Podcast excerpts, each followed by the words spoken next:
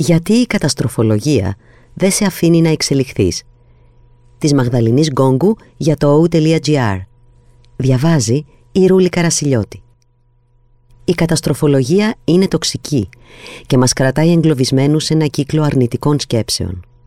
Αν όμως την αναγνωρίσουμε, μπορούμε να την καταπολεμήσουμε. Καταστροφολογία σημαίνει να σκέφτεσαι πάντα το χειρότερο σενάριο.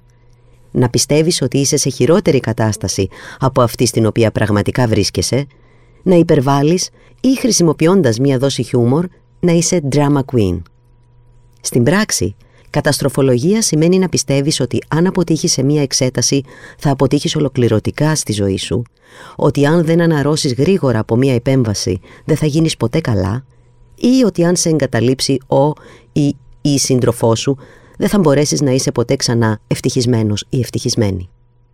Αν αναγνωρίζεις τον εαυτό σου σε κάποιες από τις παραπάνω καταστάσεις, τότε συνέχισε να ακούς. Γνωρίζοντας την καταστροφολογία. Το να σκέφτεται κανείς τις συνέπειες μιας απόφασης ή ενός συμβάντος δεν είναι παράλογο. Όλοι σκεφτόμαστε τι έκβαση θα πάρουν τα πράγματα αν κάνουμε το ένα ή το άλλο. Ωστόσο, αν μόνο αρνητικές σκέψεις κατακλείζουν το μυαλό μας και πάντα, μα πάντα, σκεφτόμαστε το χειρότερο δυνατό αποτέλεσμα, τότε καταστροφολογούμε. Όπως ορίζει η Αμερικανική Ψυχολογική Εταιρεία, οι άνθρωποι καταστροφολογούν όταν πιστεύουν ότι το χειρότερο δυνατό αποτέλεσμα θα προκύψει από μια συγκεκριμένη ενέργεια ή μια συγκεκριμένη κατάσταση ή όταν αισθάνονται σαν να βρίσκονται εν μέσω μιας καταστροφής σε καταστάσεις που μπορεί να είναι σοβαρές και ενοχλητικές, αλλά δεν είναι απαραίτητα καταστροφικές. Έρευνες έχουν δείξει ότι η καταστροφολογία μπορεί να αποτελέσει σοβαρή απειλή για την ψυχική υγεία και να ενισχύσει τα αισθήματα δυσφορίας που συνοδεύουν καταστάσεις όπως ο χρόνιος πόνος. Επίσης, η καταστροφική σκέψη είναι συχνά σύμπτωμα μιας υποκείμενης κατάστασης ψυχικής υγείας όπως το άγχος ή η κατάθλιψη.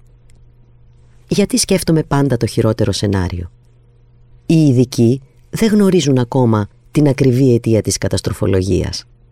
Ωστόσο, μερικές φορές οι καταστροφικές σκέψεις μπορεί να εμφανίζονται ως αντίδραση σε ένα ή περισσότερα τραυματικά γεγονότα ή εμπειρίες της ζωής.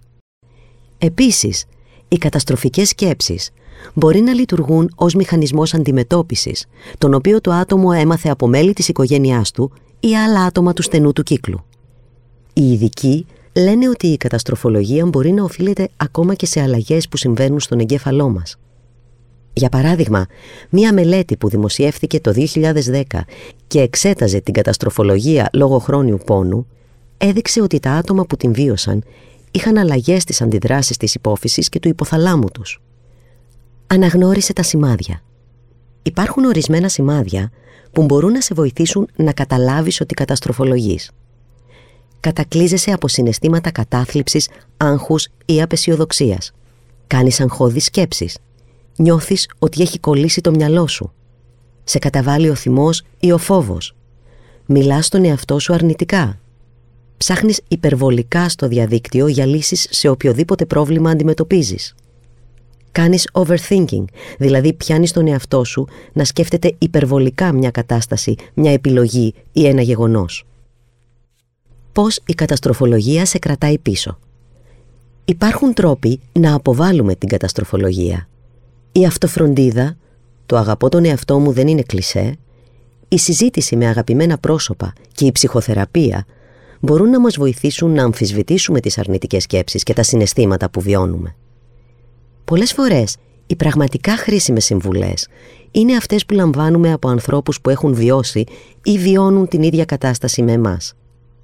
Πρόσφατα διάβασα τη συνέντευξη που έδωσε σε διαδικτυακό περιοδικό ο Αμερικανός ηθοποιός Έκο Κέλουμ και συγκράτησα ένα μέρος της απάντησής του στην ερώτηση «Ποια είναι η καλύτερη συμβουλή για την ψυχική υγεία που έχεις λάβει ποτέ» Είχα την τάση να καταστροφολογώ σε στιγμές στη ζωή μου ή να θέλω να τις επιταχύνω, αλλά η σκέψη ότι και αυτό θα περάσει, ότι θα το πάρω μέρα με τη μέρα, ότι θα αναπνέω στη στιγμή, ήταν κάτι που με βοήθησε πολύ με βοήθησε να επιβραδύνω, να εκτιμήσω πού βρίσκομαι και να γνωρίζω ότι ό,τι κι αν περνάω θα μπορούσε πάντα να είναι και χειρότερο.